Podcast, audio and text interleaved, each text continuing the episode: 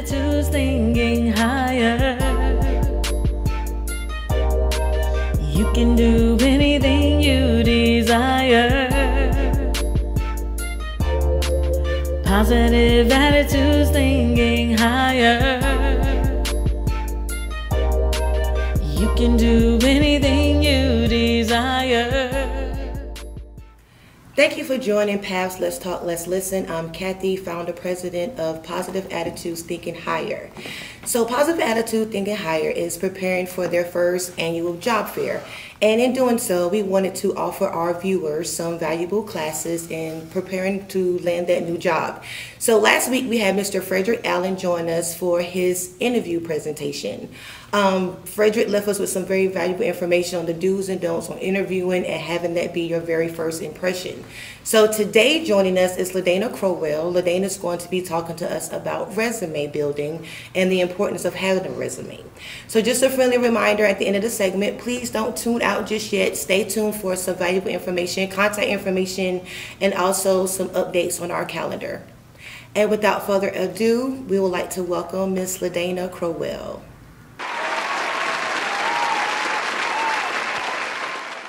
Hello everyone. Thank you, Kathy, for that warm welcome. As Kathy said, I am LaDana Crowell, and I am here to talk to you today about resumes.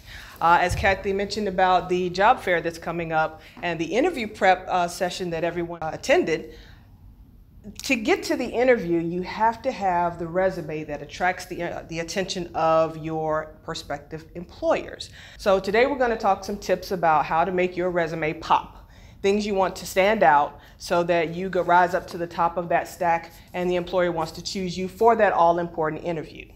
So I want this to be an interactive conversation. I hate it when pre presenters stand up here and just read slides. So we're going to have a conversation. Feel free to ask questions at any time. Um, I don't mind the interruptions or interjections. It makes for a more helpful discussion. Uh, so let me just tell you a little bit about myself. Um, I am the co-owner of T L C, Employment and Business Consultants. And this is a business I've had now for the past three or four years, although I've been doing resumes for over twenty years. Believe it or not, I actually did my first resume for a friend of mine right here in Raleigh, North Carolina. And uh, surprisingly, she actually did get a job after I did her resume. So that kind of got me started on the path of doing resumes to help individuals who wanted to further their careers. Of course, along the way, I've been doing my own resumes, but um, everything that I've done when it comes to resumes definitely has to do with my experiences. I'm never going to say that I am going to be an expert in anything. These are tips that I've learned over the years. Um, basically, it's just things that as I've interacted with individuals, people have reviewed my resumes, I've reviewed theirs, and I picked up all this information over the years, and it's been very helpful in not only further advancing my own career, but the careers of, of those that I've helped. Um, I also have about thirteen years of experience in the criminal justice field, and also have an additional twelve years in program analysis and compliance. So I got a whole lot of knowledge in my brain, um, and I'm hoping that I can share that information with you all and uh, get you all to a point where you have a better resume, an awesome interview, and definitely get that job that you're looking for. So what is a resume? Webster Dictionary says it's a summary or a set of accomplishments. That's a true statement. Dictionary dot com says it's a brief written account of personal, educational, and professional qualifications and experience as that prepared by an applicant. That is also a true statement. My definition of a resume is it's your first impression. Now, everyone says when you get to the interview, you have to make a great first impression, and that is absolutely true. You have to show up and show out. You need to be dressed appropriately. You need to look and be presentable. But before you get to that interview, you gotta have a resume that is going to get you the opportunity to do the interview. And that's what we're going to be talking about today. So these are resume sections. Some of these are optional, but they are, there are some that are mandatory and that you definitely want to have included in your resume. So you have your header. We'll talk about that. That's basically your personal information. Objectives and summaries. Again, this is something optional. We'll get into more detail about that as well. Education and experience are a must. You cannot submit a resume if you don't have education and experience. Job-related skills and training, again, this is optional. Some people like that section, some people don't. It's a personal preference. Affiliations, this is also an optional section. And then, of course, you have your references. So let's talk about the header. It's simple. Your name, address, telephone number, email. Now, some people are a little funny about whether or not should I give out my, my address. I don't want anybody to know where I live. Okay.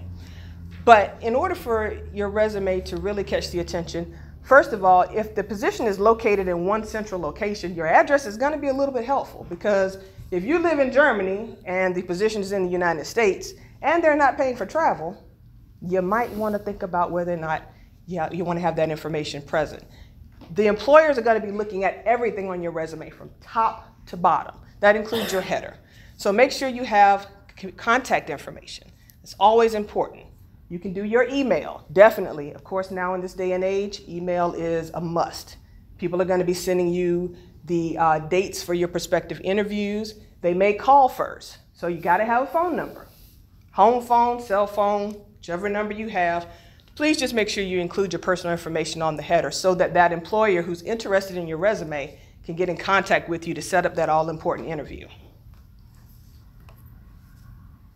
Objective and summary. Now, if you remember, I said that this is optional. You do not have to include an objective or summary on your resume.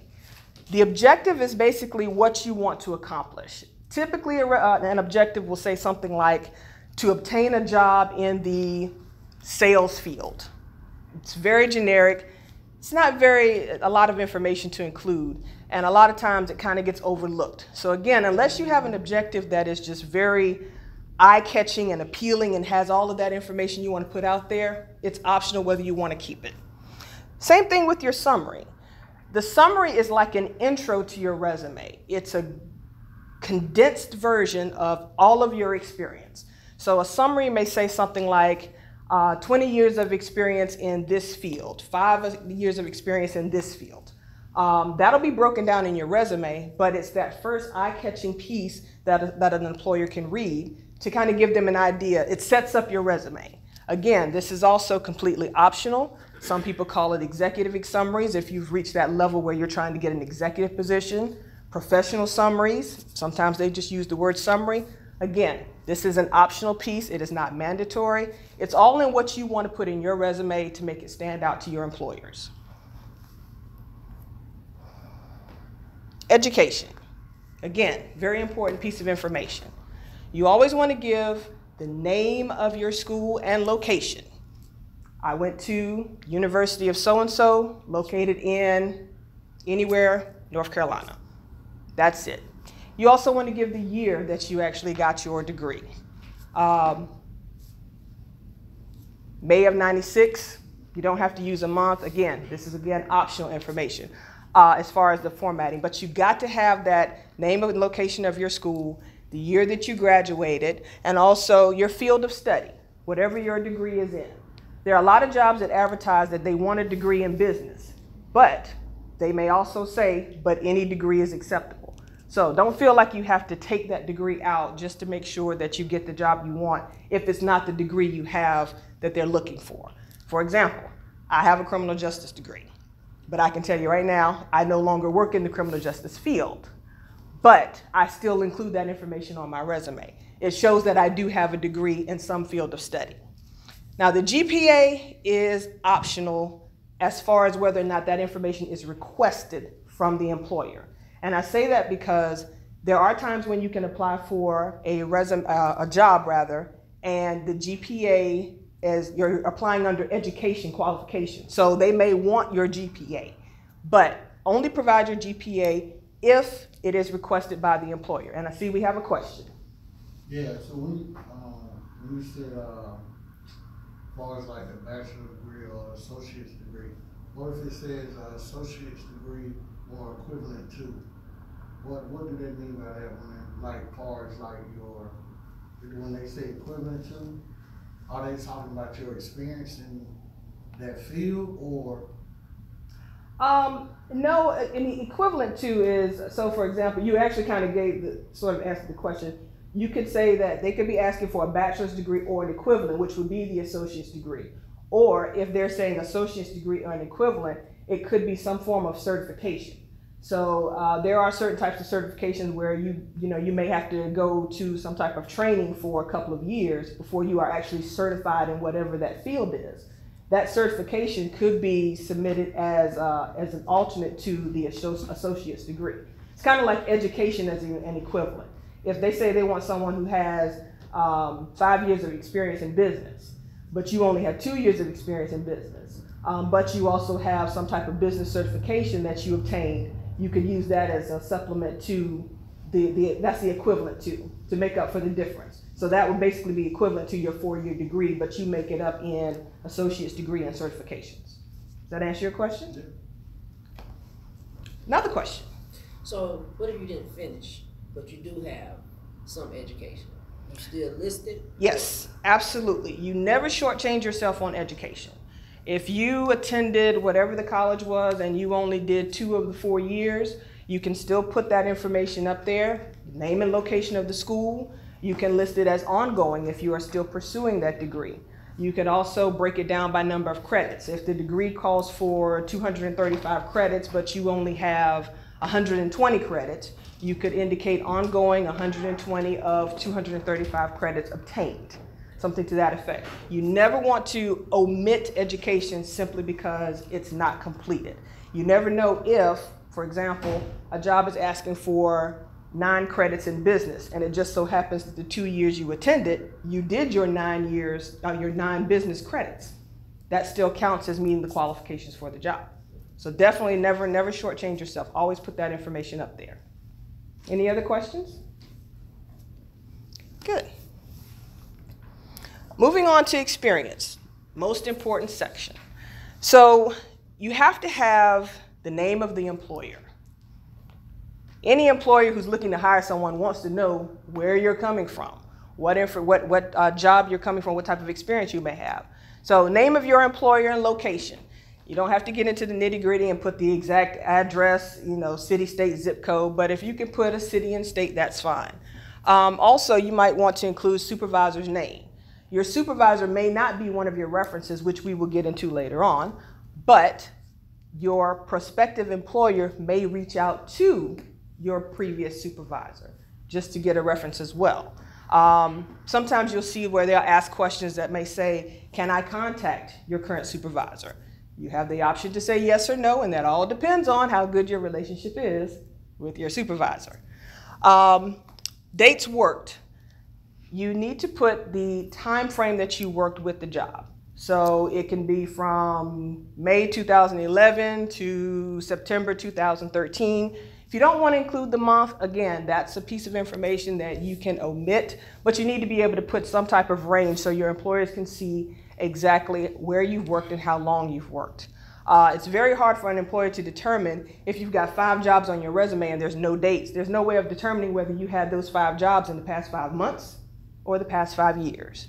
That's a key piece of information employers look at, whether or not they call that job hopping, someone who goes from one job to the next in a short period of time.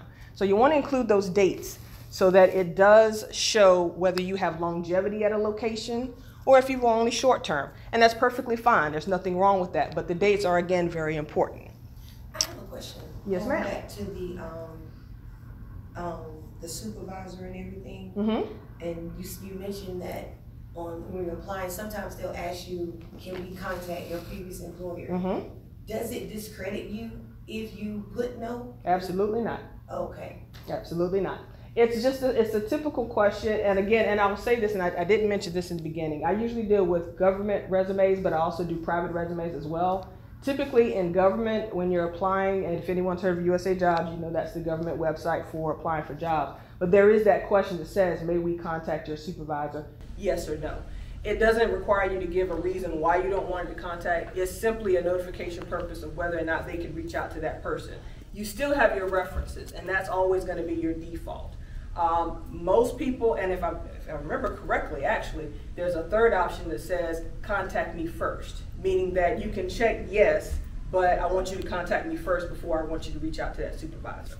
These are all options, uh, again, mainly on the government side, may not be more so on the private side, but your references is always sort of your default list. And you may not always encounter that question when you're applying. And that's just so that if you do see it, there is that option. But supervisor's information generally can be very, very helpful, especially if you have a good supervisor who you know is going to give you a good reference and they're not one of your original three references. Thank you. Another question. So what if one of the companies have been dissolved? What if they don't exist anymore? Do you put that up there? Yes. Especially if it falls in the, the ten-year range. Yes. You put it up there that no longer. Absolutely. You still include that information. You can still include your duties as assigned. But what you would notate is maybe instead of putting supervisor's name, you would put uh, company, you know, dissolved on this date, or a company no longer exists. Um, I know for a fact uh, I had an individual who their supervisor had retired, and it was one of those jobs in the resume. So they put the supervisor's name and then they put retired from agency, just to let them know that this is someone who's no longer exists. In addition, I've also seen where uh, you may have an individual who was in a particular position when they were your supervisor, and now that you've left, they've elevated to a different position. You can also indicate that as well, meaning that they're really not going to be available for someone to contact them, but they still do work with the agency. Any other questions? Um, salary. Uh, this is always uh, a bit of a touchy subject. And again, this is coming from the government side versus the private side. So, government resumes require a salary. If you do not put a salary on your government resumes through U S A Jobs portal, however you submit it, your resume will get kicked out automatically. I know I have done that, unfortunately, and I was kicked out for a job. And when I inquired, I was told specifically I did not include my salary. Uh, long story behind that, but it can happen. Private side is a little bit different. A lot of people don't like to include their salary information for private resumes because it gives them better opportunity to negotiate for a salary. So in other words, you don't want to put on your resume that you make ninety-five thousand dollars, you apply for a job, and the job is only offering one hundred thousand dollars. You don't have much wiggle room. But if you leave your salary blank and you say, well, you know, hey, and, and you only make sixty thousand dollars, well, can we negotiate for me to get that one hundred thousand dollars? Well, your resume doesn't have a point of reference. So uh, some people do use that tactic. I can't say one way or the other whether it's a good tactic or a bad tactic. I've never had that experience, but I know a lot of individuals who like to not include their salary on their resumes. But you need to include a salary if you're definitely applying for a government job. And uh, resume experience. Uh, typically, I, I know some people have heard that resumes shouldn't be more than two pages. This is going to depend on who you talk to, their level of experience, and what they, they've seen when it comes to resumes. Again, with me working a lot more with government resumes, they are more than two pages. Resumes typically, typically go back about ten years in, in terms of how much experience you're going to list. If you've worked for any job for any period of time beyond or, or multiple jobs, your resume is going to exceed two pages. That's, that's a fact. And if you somehow manage to fit more than ten years of experience into ten pages, then your resume is probably going to be lacking some good information that's going to get you a good job. So if you can, try and keep that ten years within as many, as, as limited number of pages as possible, but don't feel like you've got to cram it into just two pages. I think my current resume now is about four. Uh, so it, it just depends. But I would say if you have ten years of experience, try and take it back as far as possible within that ten years. Another question. Oh, sorry. So job-related skills and training. So again, as I mentioned before, this is optional. Some people include it. Again, some people don't. Typically, as you get up in positions where you're applying for more higher level executive positions, job-related skills and training tends to fall off and your experience sort of takes the place of that. But for starter resumes, if you have specialized skills or specialized training and the job you're applying for is looking for those types of skills, you definitely want to put that information up there. Uh, if you are looking for a position that requires some type of medical information, you want to work for billing at a doctor's office, and you are a registered nurse or certified nursing assistant, You want to include that you have that medical uh, experience, that certification. It may not be required for the job, but it shows that you have knowledge in that medical field. Um, same thing as if you're, you know, applying for a job that has to do with, you know, the uh, you want to be the executor over the community swimming pool, but you got lifeguard training. Hey, that works. That shows that you understand what is required if you're running that type of business. Same thing when it comes to your computer skills, your languages. Every, nowadays, foreign languages is a hot topic. It's a key thing that people are looking for. So if you can speak Spanish, German, French, Chinese, whatever that is, include that information. The job posting may not even mention it, but it's something that you can use. Now, I caveat that by saying that your job-related skills and experience should be related directly to the job that you're applying for. So you're not going to put your lifeguard training on your resume if you're applying for a job to run an executive business office. Those two don't mix. But just remember that when you are applying for jobs and you look at the training and what is required, if you have some of that training and certification already, include it on your resume. It'll definitely make your resume rise to the top over those individuals who don't have that specialized skills or that specialized training. I got a question. Um, affiliation. She got a question. Oh, I'm sorry, I got a question. So I see where you put customer service down here, right? Mm-hmm. Now, what I do, I deal with people. Right. Every day. But it's not like listed in the, your job description. Yeah, description mm-hmm. or whatever. But my interaction with the people actually like plays a big role in what I do. Mm-hmm. So how would I list that? So you can actually use the professional profile or summary section that I mentioned up at the top of your resume, and you can indicate that you have uh, fifteen years of ex experience in customer service, uh, assisting with X, Y, and Z. Um, So since it doesn't fall specifically under your job description, so to speak, but in all honesty, if that's something that you do as a part of your job, I would list it under your experience. I mean, technically, there, there unless it's a job specifically that says customer service, telemarketing, uh, working a front desk or somewhere where you're going to be interacting, the jobs may not say that they have that, that you need to have customer service experience. But most jobs, at some point, you're going to interact with someone that's not who you work with. It's a customer, it's a client, it's the public, uh, it could be answering the telephone. All of that is still considered customer service experience. So I would probably more so put that under the experience section instead of trying to break it out, even though it's not a part of your job duties.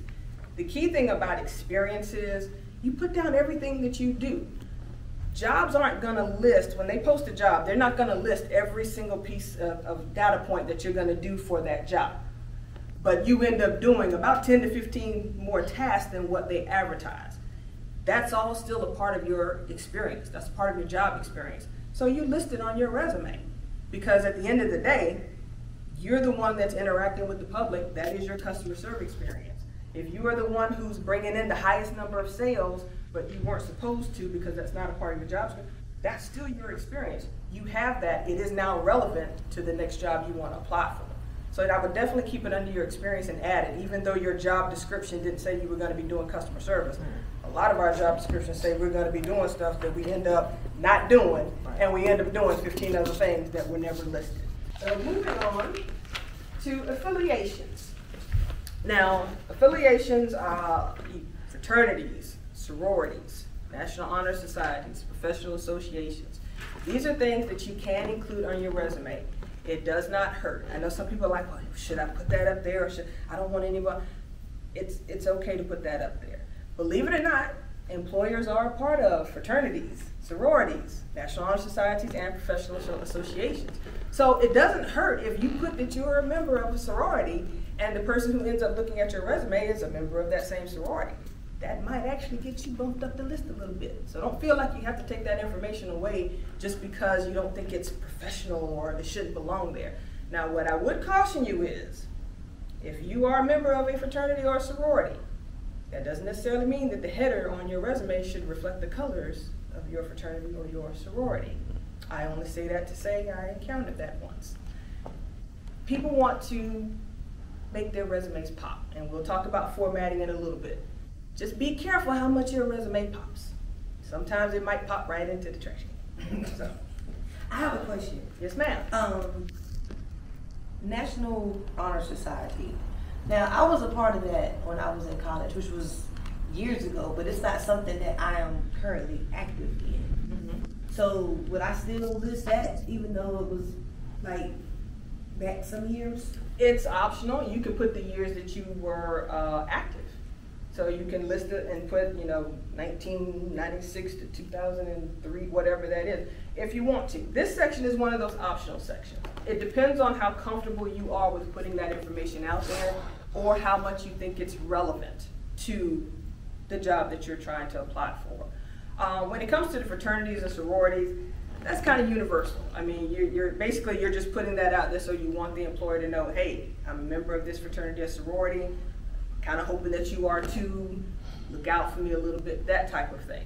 Honor societies, professional associations, they could be a little bit different because they might be smaller. They may, unless it's something nationally known, you know, it may not make an impact. Again, it's, it's what you feel is most important to you and if you think it's going to be relevant to the job you're applying for. I mean, a lot of us have been a part of things from the past that we're not currently active in. Uh, and that could go same thing for fraternities and sororities. But they are lifelong members. So if it's something that you're a member of, regardless of whether you're active, you can still include it, you know, and don't necessarily include the dates. But again, it's, it's optional. It's up to you and whatever you feel comfortable in putting in that section. Any other questions on affiliations? References.